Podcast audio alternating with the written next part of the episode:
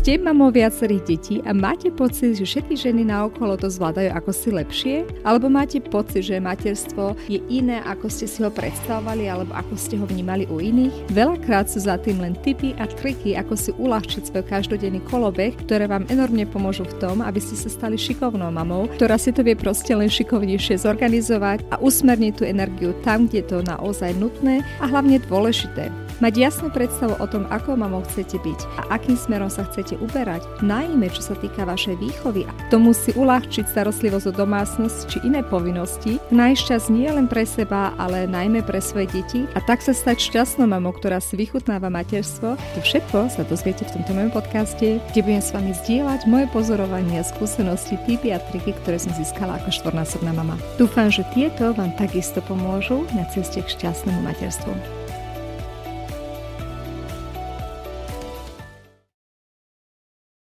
Ahojte, vítajte v ďalšom dieli môjho podcastu, kde sa budeme zaoberať témou kalendár, ale teraz skôr s takými praktickými tipmi, ako z toho plánovania v kalendári môžeme vyťažiť čo najviac.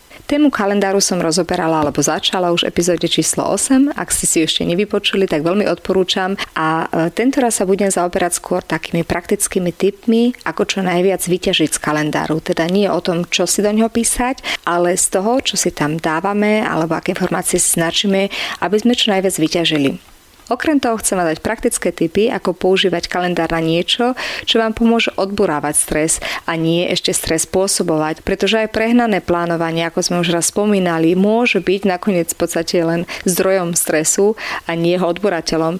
Okrem toho aj kalendár nás nemôže stále len komandovať. Náš život má mať aj trošku možnosť eh, si proste nechať ten voľný spád uvychutnať moment a nemôžem mať všetko nadaktované do poslednej minuty. A niektorí ľudia majú tendenciu sa na ten kalendár tak fixovať, že zabudnú, že tieto voľné priestory sú takisto dôležité pre našu psychohygienu. Poďme rovno na to a začneme mojou prvou radou. Um, existujú rôzne výskumy k tomu, ako viesť správne kalendár a jeden z takých nápadov, ktorý som si raz uh, prečítala, ktorý ma veľmi inšpiroval, bolo, predtým nezačneme my plánovať, čo teda už naozaj v skutočnosti musíme uskutočniť, je dobre si vytvoriť model model toho, ako by mal taký ideálny týždeň náš vyzerať.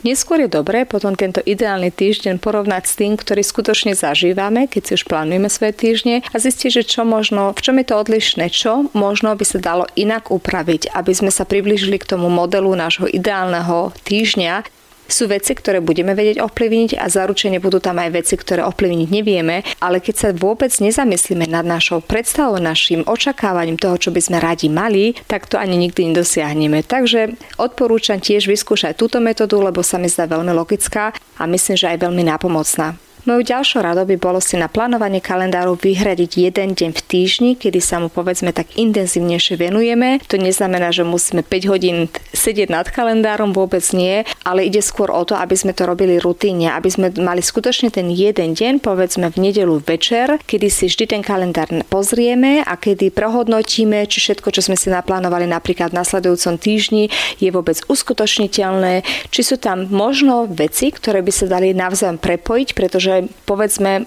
sú v rovnakej časti mesta, takže by som si ušetrila cestu, keby som ich prepojila a nemala ich na dve dní rozdelené a podobné veci. Naša taká skutočne analýza toho, čo nás nasledujúci týždeň čaká, je veľmi dôležitá. V podstate to je jeden z hlavných dôvodov, prečo ten kalendár máme. Ona nemá v podstate len stále prekvapovať a zrazu nám vyhodiť nejaký termín a povedať, že jej teraz už musíš byť v škole, my máme vedieť s ním aj narábať tak, aby sme si to deň vopred alebo istú čas vopred vedeli nahliadnúť a tým pádom sa nastaviť na to, čo bude následovať. Ak si k tomu ešte vytvoríte taký zvyk, že poviete, že len jeden deň v týždni, povedzme v nedelu večer, vždy sa venujem pol hodinu alebo hodinu môjmu kalendáru, vytvorí sa z toho zvyk a bude vám tu pomáhať proste si e, tento jeden čas na to rezervovať, aby ste sa vedeli aj vy lepšie zorientovať v tom, čo vás nastavujúci týždeň má očakávať, aby ste to vedeli aj lepšie ešte preplánovať, po prípade si niektoré termíny presnúť, ak je to dôležité ešte zmeniť. Ako sme si už hovorili v epizóde 8, je veľmi dôležité sa rozhodnúť pre nejakú formu kalendáru. Okrem tých tlačených existujú napríklad aj ročné kalendáry, kedy máte celý rok ako keby na jednom veľkom postri natlačený, kde si môžete skutočne vpísať povedzme nadchádzajúce narodeniny, dovolenkové časy a tak ďalej. Alebo sa rozhodnete pre elektronický kalendár, ktorú má tú veľkú výhodu, že si môžete jednak nastaviť opakovania niektorých termínov, teda nemusíte manuálne do každého týždňa napísať na novo, že váš syn má od 17 do 18 tréning, proste si ho nastavíte ako každý týždeň opakujúci sa termín a ďalšou výhodou je samozrejme, že viete si tieto termíny nechať elektronicky pripomínať pol hodinu predtým, než ten termín má nastať. Čo je veľmi veľká výhoda, že nemusíme si na to v podstate vedome myslieť. Náš mobil nám to prirodzene pripomenie, alebo náš Outlook, alebo čokoľvek, čo používame ako hlavný organizačný systém, podľa ktorého sa neskôr orientujeme. Ďalšou vecou, ktorou by som veľmi odporúčala začať, je v prvom rade si v kalendári poznačiť termíny, ktoré sa dejú na ročnej báze, teda také, ktoré si, čo asi s najmenšou pravdepodobnosťou chcete uschovať permanentne v pamäti, narodeniny ľudí, um, časy ako sviatky, kedy presne sú dovolenky, prípadne prázdniny vašich detí, veci, ktoré sa udejú v ďalekej budúcnosti, ale odbremenite si tým mysel, keď to ten kalendár už vie a nemusíte sa na to zameriavať. V prípade skutočne elektronických kalendárov je veľká výhoda, že práve narodeniny a podobné termíny sa dajú aj tak nastaviť, aby sa vám každý rok objavili na novo v tom kalendári. To znamená, že vy ich musíte si poznačiť len raz a potom tie každé následujúce roky budete už profitovať z toho, čo ste si tam poznačili.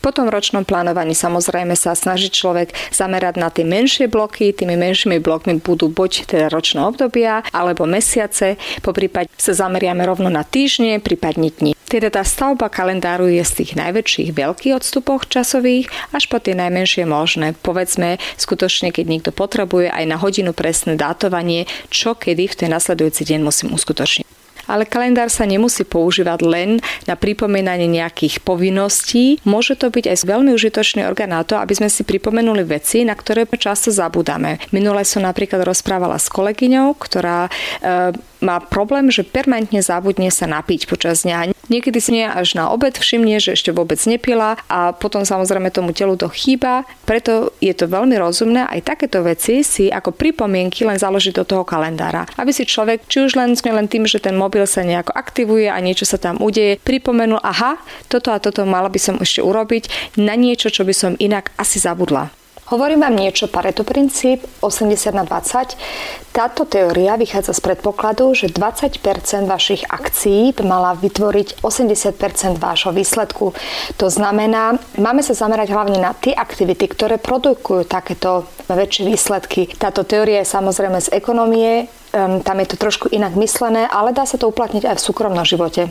V skutočnosti totiž mnohé akcie, ktoré robíme, neprinesú ten želaný výsledok, ale oberajú nás o čas. A preto je veľmi dôležité si aj uvedomiť, ktoré z tých aktivít alebo úloh, ktoré musíme uskutočniť, sú naozaj našou prioritou, ktoré z nich potrebujeme urobiť a ktoré by bolo možné aj vynechať. Toto triedenie úloh je samozrejme vecou cviku, čím častejšie to budete robiť, o to prirodzenejšie vám to padne a v podstate o to viac sa naučíte triediť úlohy, ktoré musíte vykonať na tie, ktoré skutočne sú prioritné a tie, ktoré sú menej prioritné.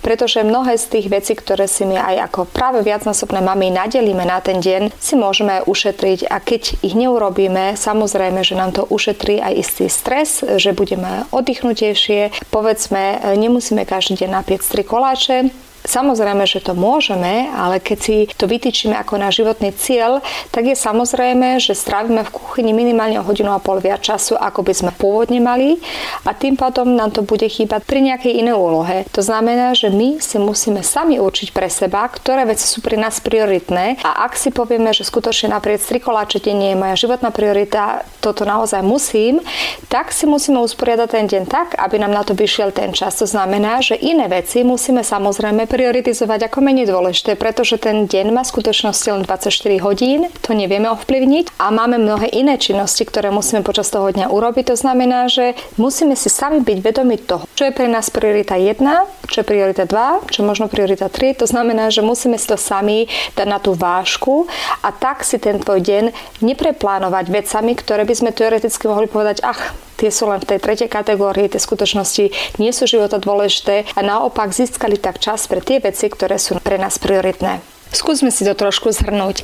Ak ste nováčik pri plánovaní kalendárov, tak najprv sa zamyslíte nad tým, aký by mal vyzerať váš ideálny týždeň a porovnajte ho s tým, ktorý práve zažívate. Skúste nájsť možnosti, ako si zorganizovať svoj deň tak, aby sa približoval čo najviac takému vašemu vysnívanému kalendáru. Tá druhá rada je, vyhrajte si na plánovanie jeden deň v týždni, najlepšie povedzme nedelu večer, aby ste už mali pred sebou ten nastávajúci týždeň naplánovaný, ktorý si cieľene a vedome pozriete, aké termíny už máte poznačené v kalendári a ktoré ešte úlohy možno máte v mysli, ale ešte ste ich nepriniesli do kalendáru a potom skúste aj trošku analyzovať, aké zmysluplné kombinácie by sa z toho dali vytvoriť, ktoré činnosti činnosti by sa dali vybaviť do obeda, ktoré po obede, ktoré večer a pridať ich ku konkrétnemu dňu, aby ste týždeň pred sebou mali už v nedelu jasný.